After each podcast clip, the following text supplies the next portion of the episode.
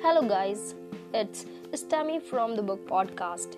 Your subconscious mind is the great keeper of your comfort zone. It is also the realm in which you can either habituate yourself to accept and routinely seek the actions that would build and reinforce the greatest success, happiness, wholeness, or healing of your life.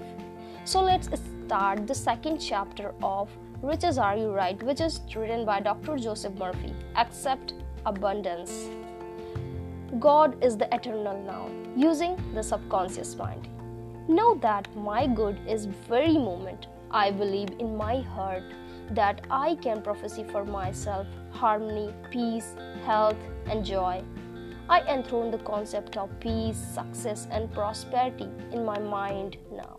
I know and believe these thoughts as a seed will grow and manifest themselves in my experience. I am the gardener, as I sow, so shall I reap. I show God like thoughts as a seed. These wonderful seeds are peace, success, harmony, and goodwill.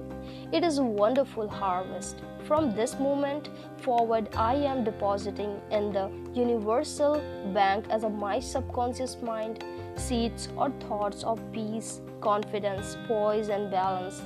I am drawing out and the fruit of the wonderful seeds I am depositing. I believe and accept that fact that my desire is a seed deposited in the subconscious. I make it real by feelings the reality of it. I accept the reality of my desire. In the same manner, I accept the fact that the seed deposited in the ground will grow.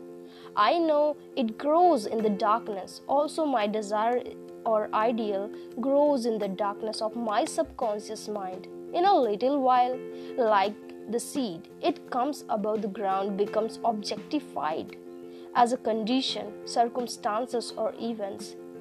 Infinite intelligence governs the guides me in all ways. I mediate or whatsoever things are true, honest, just lovely of good report. I think on these things and God's power is with my thoughts of good. I am at peace. I hope you are also at peace.